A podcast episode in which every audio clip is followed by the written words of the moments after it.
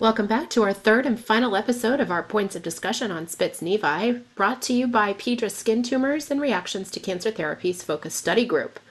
In episode two, we discussed when you might consider excision and did a deep dive into genetics. Now we discuss the future of Spitz nevi research and hear some questions from our live studio audience.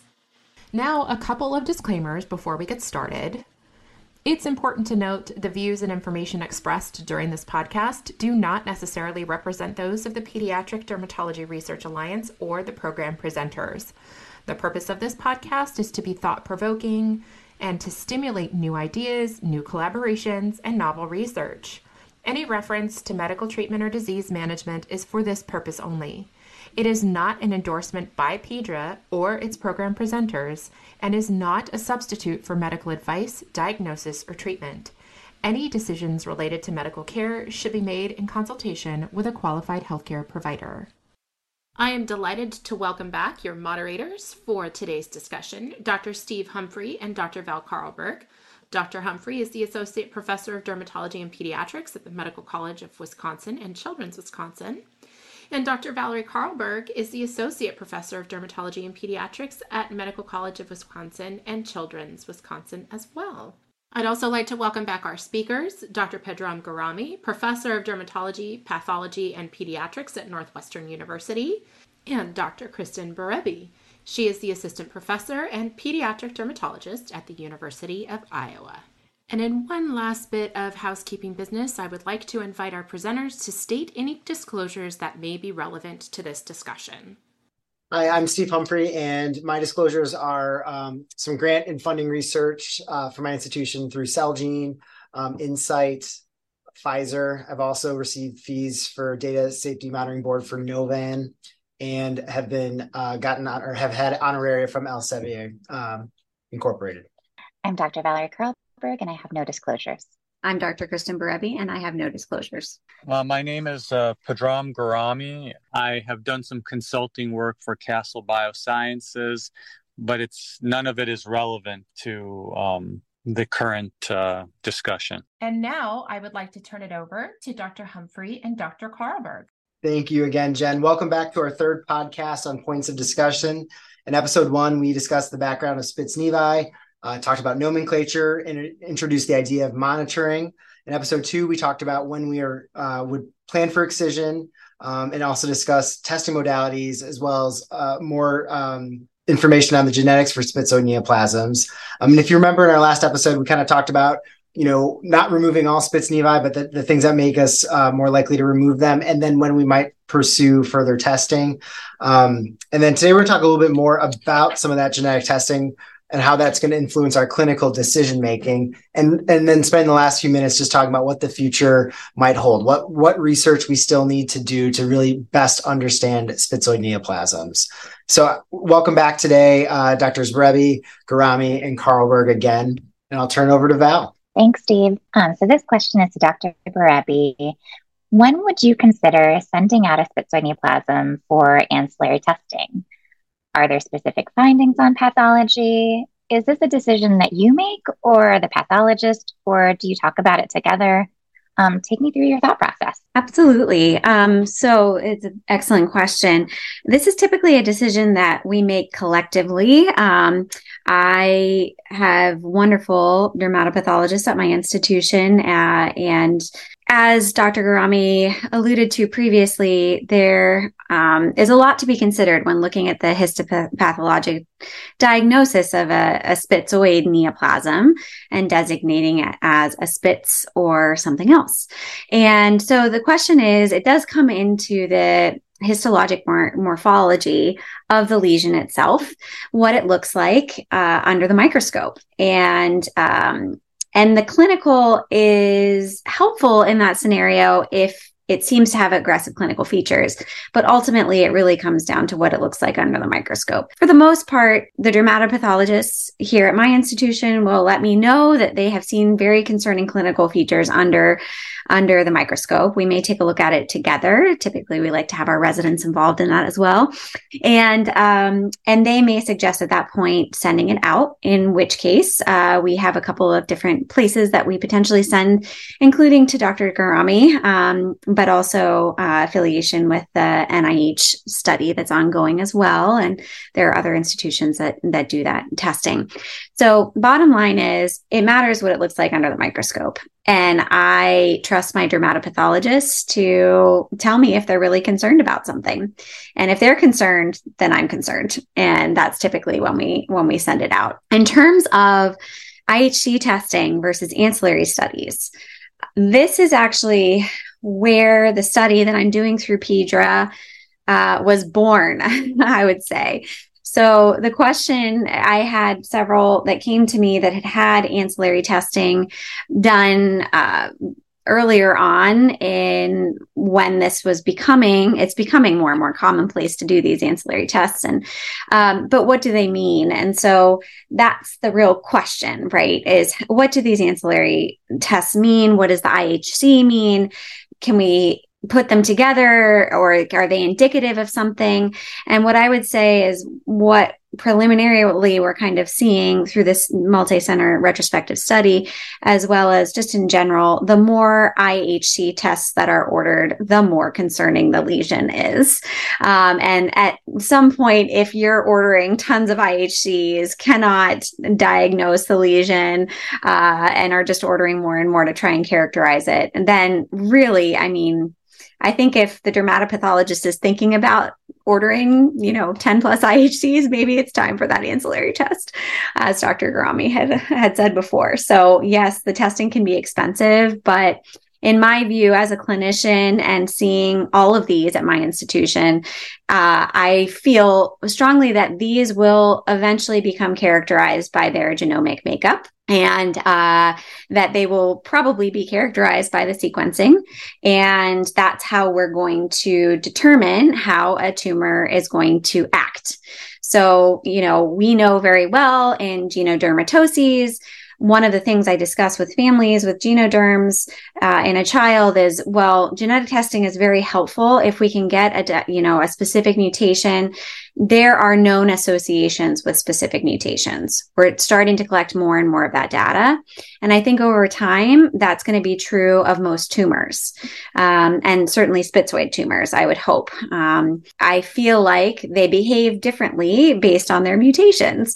And so those ancillary tests can be very helpful. I think we need to know more about the characteristics of each of these tumors, these types of fusion tumors that we are seeing um, that have not been previously described because we didn't have the testing before. And now we have it and we're utilizing it more and more frequently. And we can begin to characterize the behavior of these tumors based on the, the ancillary tests. And um, I'm excited for that possibility moving forward. I hope that this testing becomes more and more feasible, more and more cost affordable. I definitely feel that we are heading in that direction. So, in terms of whether we make the decision together, it is a collective decision based on clinical findings as well as histopathologic findings. And then the ancillary testing can be very, very helpful in characterizing potential for how this tumor is going to behave moving forward. Kristen, thank you for some of the preliminary insights from your PEDRA study. We are so excited to uh, hear more about this um, uh, since we've definitely sent some, some patients over to you. I'll turn it over to Steve now. So we're just going to switch gears a little bit and talk about what you do with this added information. So this is for um. Gerami, Berebi, and also for you, Dr. Carlberg. Uh, feel free to chime in too. So, what do you do if you're receiving a pathology report for an atypical spitzoid tumor um, with ancillary tests included? How does this influence your decision regarding further management, such as re-excision? Does it matter for margin size, increased surveillance? Um, how do you what do you do with that? It's very challenging because again, we don't have a lot of data to we're just beginning to collect the data on what kind of mutations these tumors have at baseline. Like what's this tumor actually what fusion does it have? What what mutations does it have that's making it that's leading it to do x y and z?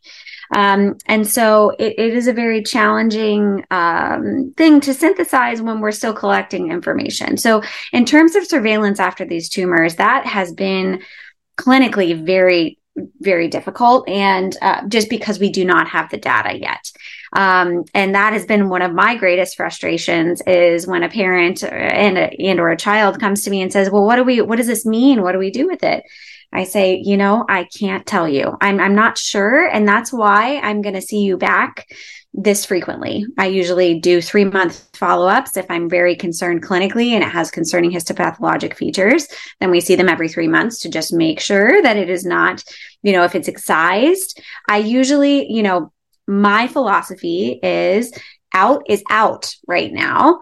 Um, the problem with this is that we're not looking at en face surgical mar- margins. We're not looking at 100% of the surgical margin. We are looking at bread loafed sections uh, based on formalin fixed specimens.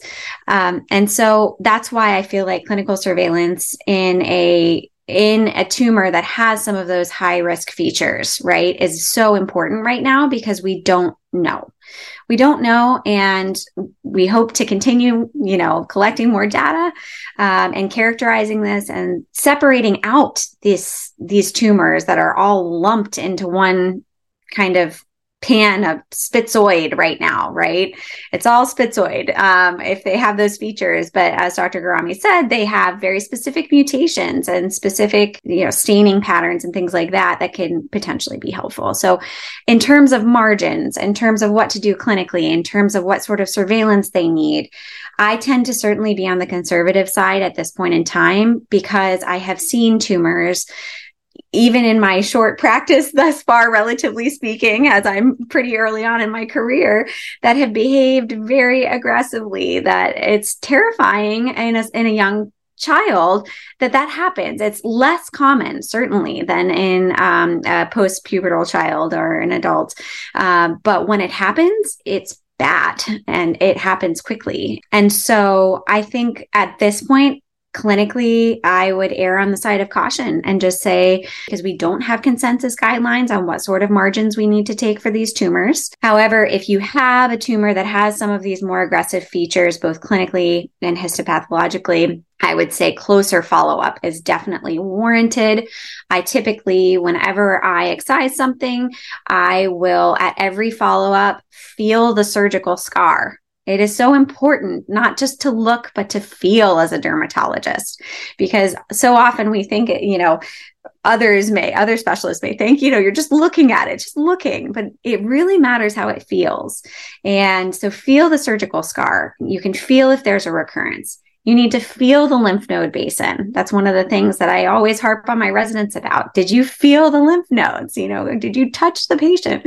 Um, you know, you want to get your hands on. And and then in terms of other surveillance, if they have a rare fusion mutation that hasn't been described, uh, and there are certain histopathologic features that are consistent with one t- tumor type or another. For example, I had a specific case that is kind of overlap between a melanoma and a sarcoma in appearance.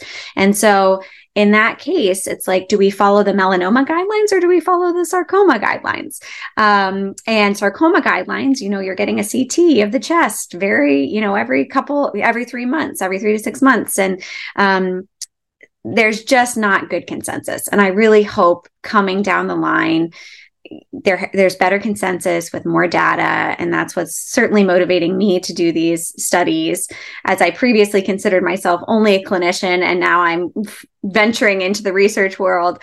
Um, but i think there's a lot to be learned and a lot to be gained from characterizing these things and coming up with consensus guidelines for treatment. First i'd say i'm uh, also in this um, ballpark of out is out and I basically will look at lesions from like two kind of two two different major buckets we can put them in. One is a lesion that we've like genomically classified and we know what it is. Like for example, let's say I see a lesion that is, you know, very atypical and spitzoid and we do some genomics and we find that it's an NTRK fusion. Okay. So I know right away this belongs to the Spitz family. And then, you know, let's say it does not have a TERT promoter mutation analysis. Uh, it's negative for TERT. A lesion like that, even if it's very atypical, I'm very comfortable with, you know, it just being marginally out or just a negative margin of, of, of, any sort. And even in some cases, if it's a positive margin, if it's, you know, uh, if it, the tests are negative and morphologically it's not a lesion that I think is severely atypical or to the point of melanoma, I would I would feel comfortable even monitoring uh, something like that.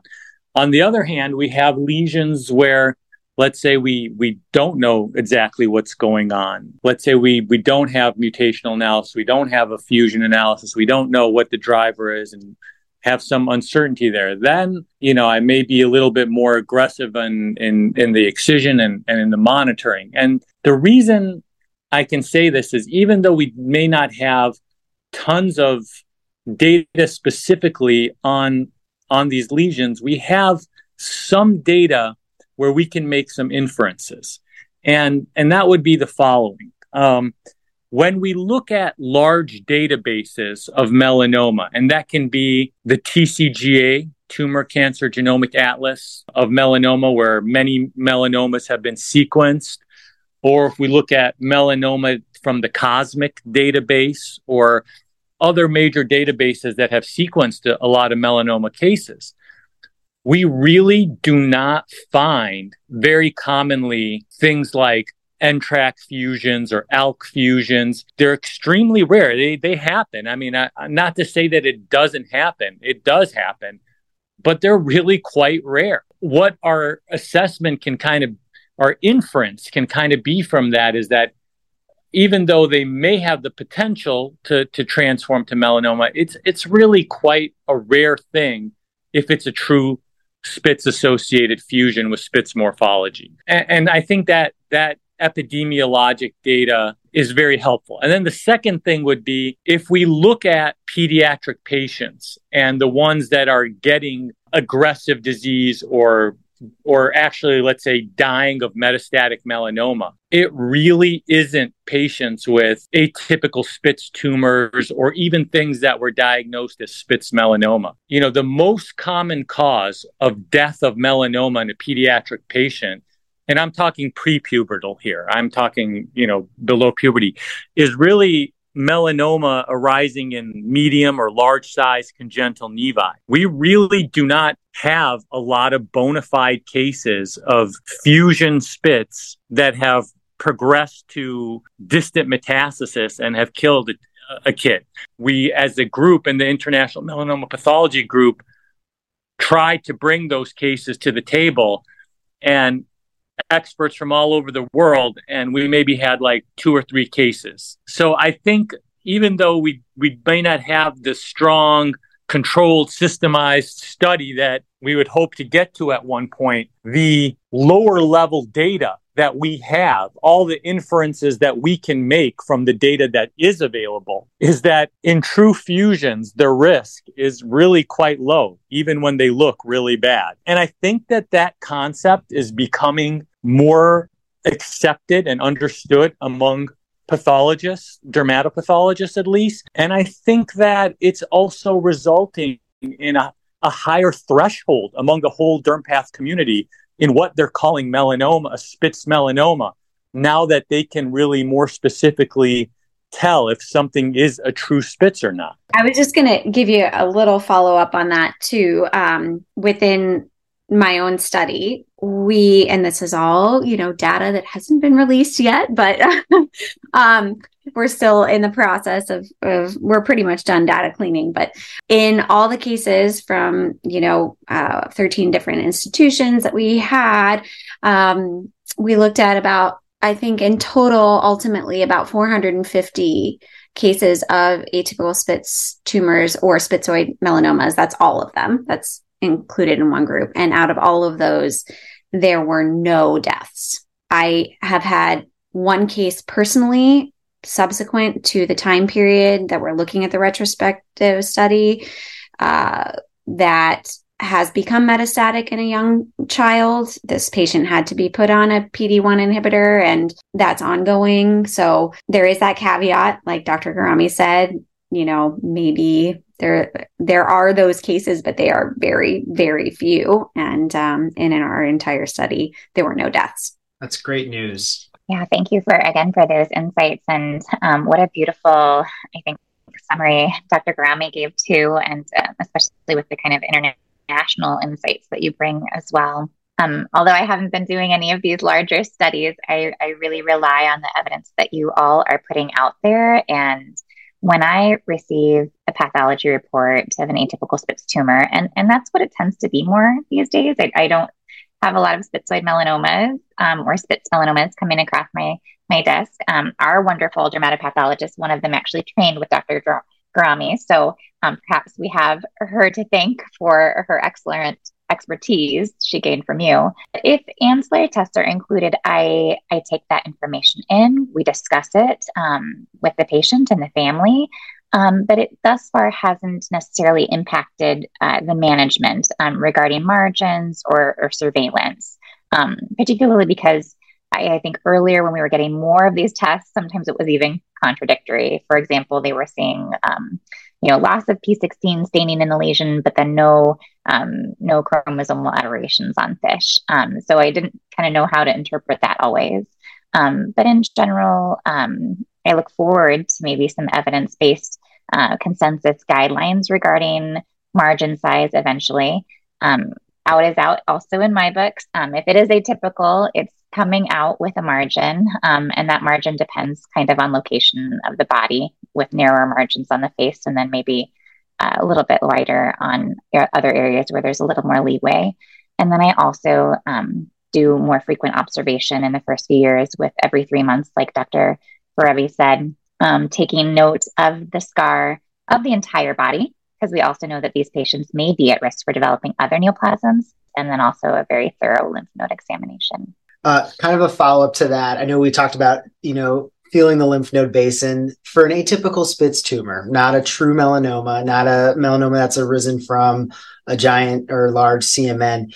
Do you suggest or do you recommend ever consider getting a sentinel lymph node biopsy done? I will tell you that in my experience, so one thing that I do now uh, is not necessarily recommend a sentinel lymph node, uh, but is to, if it is a high risk tumor, clinically or histologically, I will get an ultrasound of the associated lymph node basin.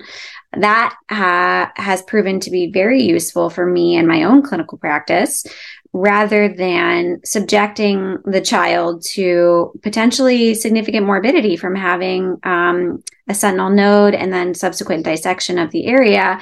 Obviously, there's studies that show, importantly, that sentinel node positivity does not reflect on prognosis for these, um, we can see these cells in a node in the sentinel node and it not uh, not portend a, a, worse prognosis. So I, t- I do not recommend them typically unless there is some concerning finding um, on ultrasound or clinical exam. That's my my own practice. I was going to say my experience with ultrasound um, actually was something that I did after a high risk kind of tumor. I wouldn't necessarily do it on all. Um, I think that the high risk tumors are the ones that you really need to consider that kind of monitoring for lymph node basin. I I feel okay about my lymph node exams, but in those axillary nodes, boy, they can really hide. So, um, axillary sur- surveillance for high risk tumors via ultrasound certainly is something to consider. And I think kind of my last question I had before we turn over to our uh, a couple questions from our medical students. Um,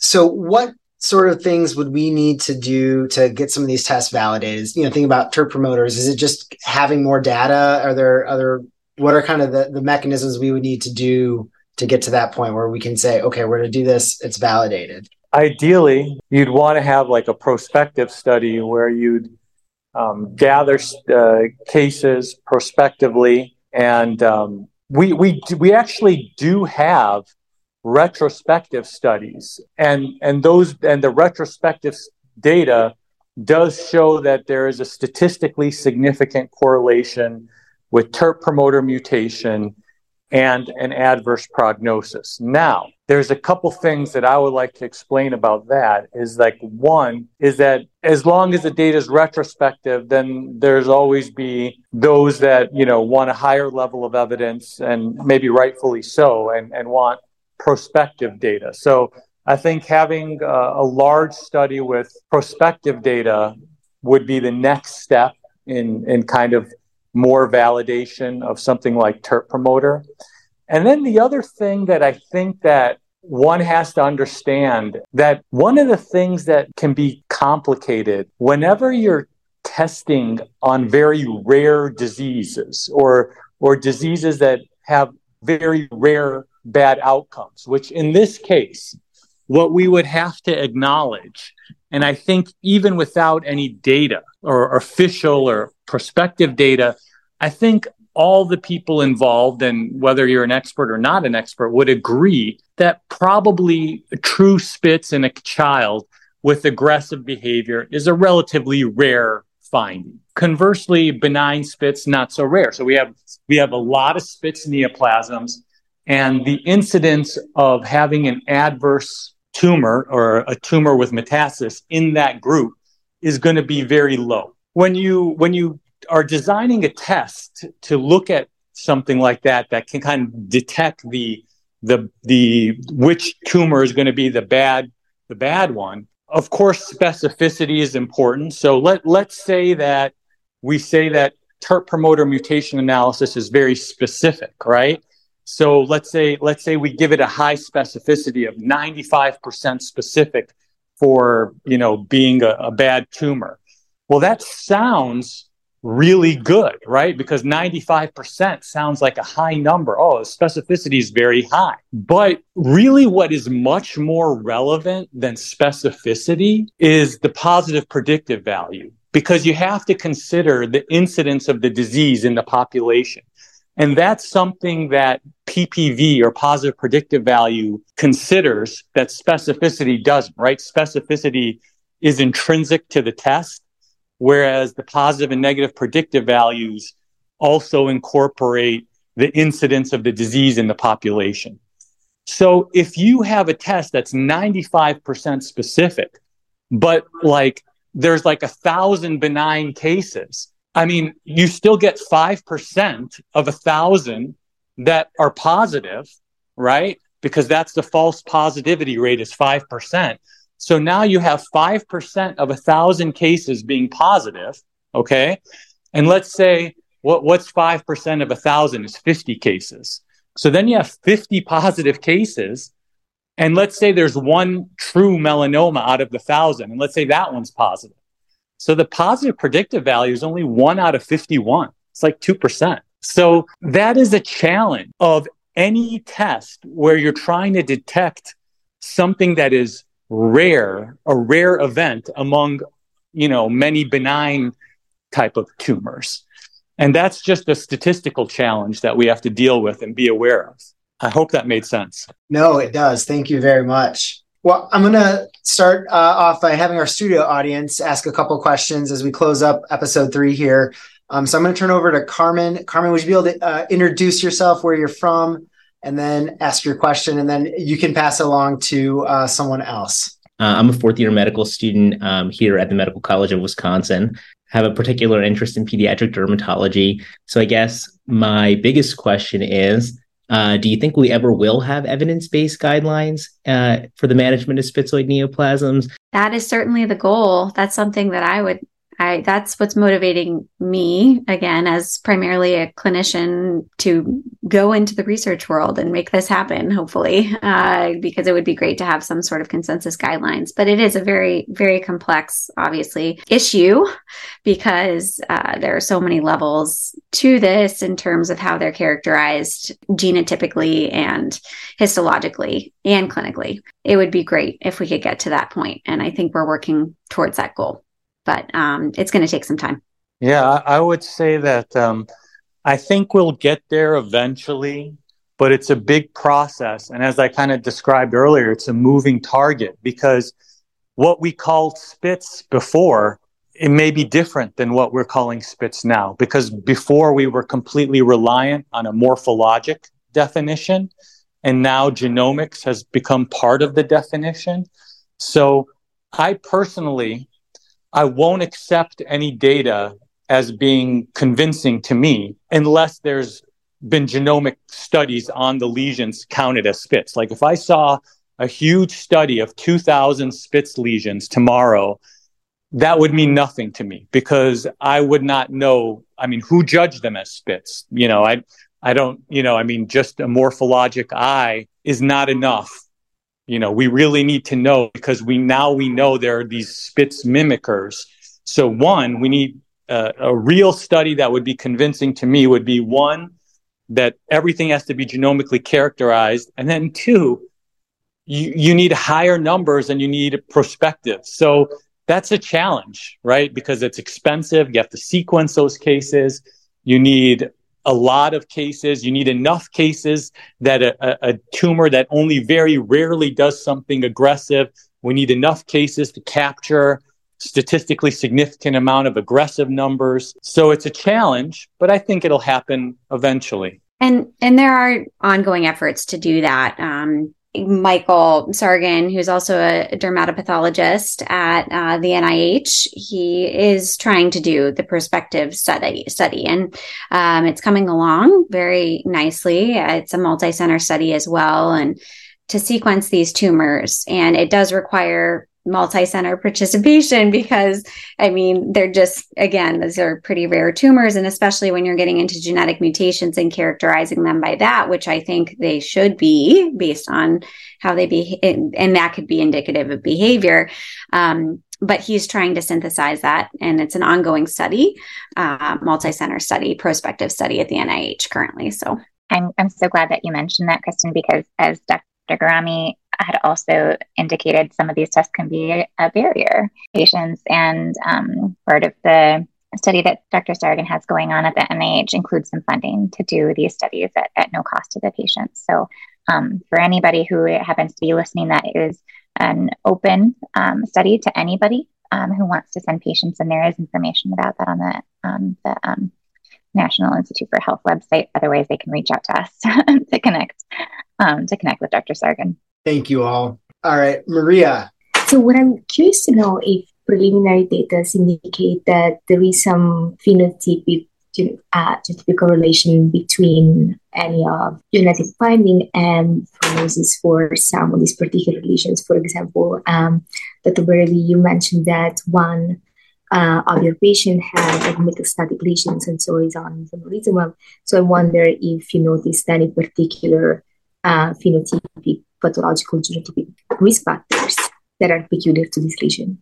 In this particular case, clinically, it was one of these rapidly growing, friable, um, very concerning spots that had previously been biopsied um, and had not, we had not seen, uh, or the outside facility hadn't seen the base of the lesion, and it came and it was uh, rapidly growing. And so, and then we actually, uh, I believe the sequencing was sent to Dr. Gerami. It definitely was. And, um, and it showed a specific fusion that was uh, not uh, common at all. Let's put it that way. It was very extremely rare, not you know described and it showed particular features. It was a very unique case.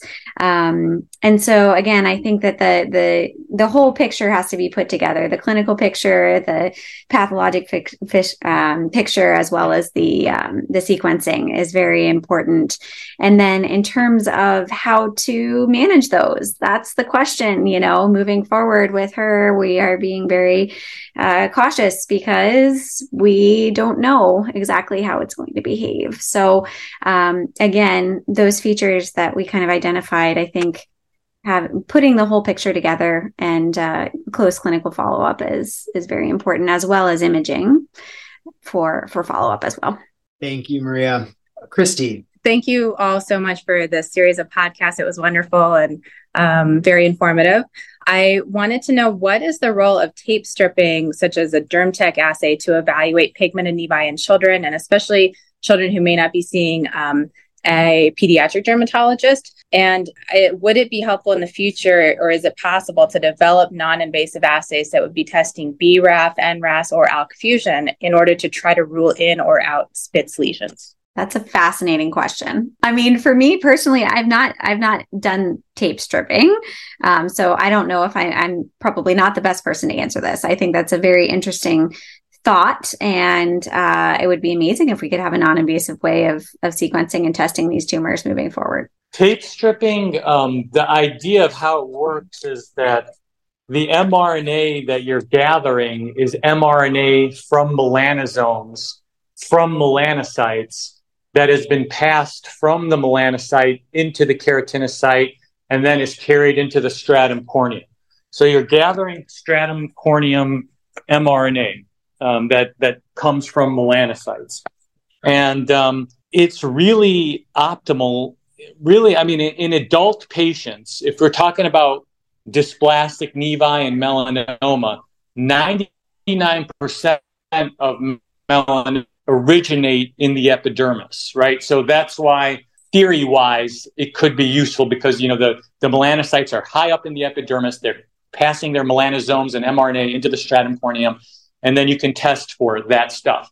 Now in kids a lot of these spitz lesions they're deeper. They're not intraepidermal or very superficial lesions. They, they could be dermal spitz or compound where most of the atypia is down deep. Tape stripping is not going to capture that for sure.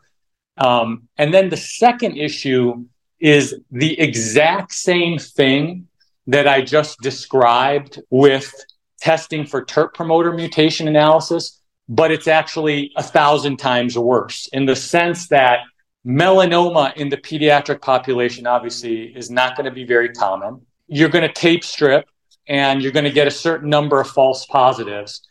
And just because the number of benign lesions far, far outweighs the malignant lesions, your number of false positives is going to far outweigh the ability to detect a true positive in the pediatric population. So um, I definitely do not see any utility of it in Spitz lesions, mainly because of the depth. And I think even for testing for melanoma in pediatric patients, personally, uh, the current technology I would see as very, very limited utility for that particular indication. Thank you for that question, Christy. So, thank you all for tuning into our Points of Discussion uh, podcast on spitzoid neoplasms. This has been so enlightening. Um, in episode one, we explored the, the history of spitzoid neoplasms. We talked about their clinical and histologic findings and, and sort of uh, talked about monitoring versus what might lead to excision. In our second episode, we reviewed uh, what we do when we excise uh, these spitzoid neoplasms. We reviewed again the genetics and some ancillary testing, which ones might be more helpful for our pediatric populations, and sort of the difference between peds versus adults. And then in today's episode, we reviewed that further um, and how that influences our management, how we as clinicians will manage uh, patients when we get these test results back, and, and when is our appropriate times to use those. Um, and and really the important role that these are going to have in the future and, and the work that you know we are actively doing uh, as dermatologist for this condition. I just want to say thank you so much to Dr. Gerami and Berebi. I, I think your expertise and knowledge uh, of this, I, I, have learned so much today, and I actually thought I knew a decent amount about this. So thank you. Um, you know, this is a difficult topic. We got to continue to broaden our horizons with new tools to take better care of our pediatric patients. I'd also like to thank Dr. Carlberg for all her help and expertise in creating this show today. Um, thank you all for your gift of time and experience. And then lastly, uh, special thanks to our medical student audience for your great questions. And of course, uh, Pedra and Jen Dawson. I'd be remiss if I didn't mention them. So thank you all. Thank you so much for having having me and having us here today to talk about this very important topic. It's been a pleasure. This is our third and final installment in our three part series, Points of Discussion, about Spitz nevi. To learn more about the work that the Skin Tumors and Reactions to Cancer Therapies Pedra Focus Study Group is doing, please visit www.pedraresearch.org or click the link in the show notes. We would like to extend a special thank you to Ortho Dermatologics and Incyte Pharmaceutical Company for their support of this independent medical education program. Pedra is solely responsible for all program content and the selection of all presenters, authors, moderators, and faculty. Please make sure you subscribe to the Pedra Pearls podcast channel so you never miss an episode. It's available on iTunes, Google, and Spotify. And make sure that you're tracking our educational material online at pedraresearch.org. And please make sure you're following us on social media. We are on Twitter, Instagram, Facebook, and YouTube at Pedra Research. Thanks for listening. We'll see you next time.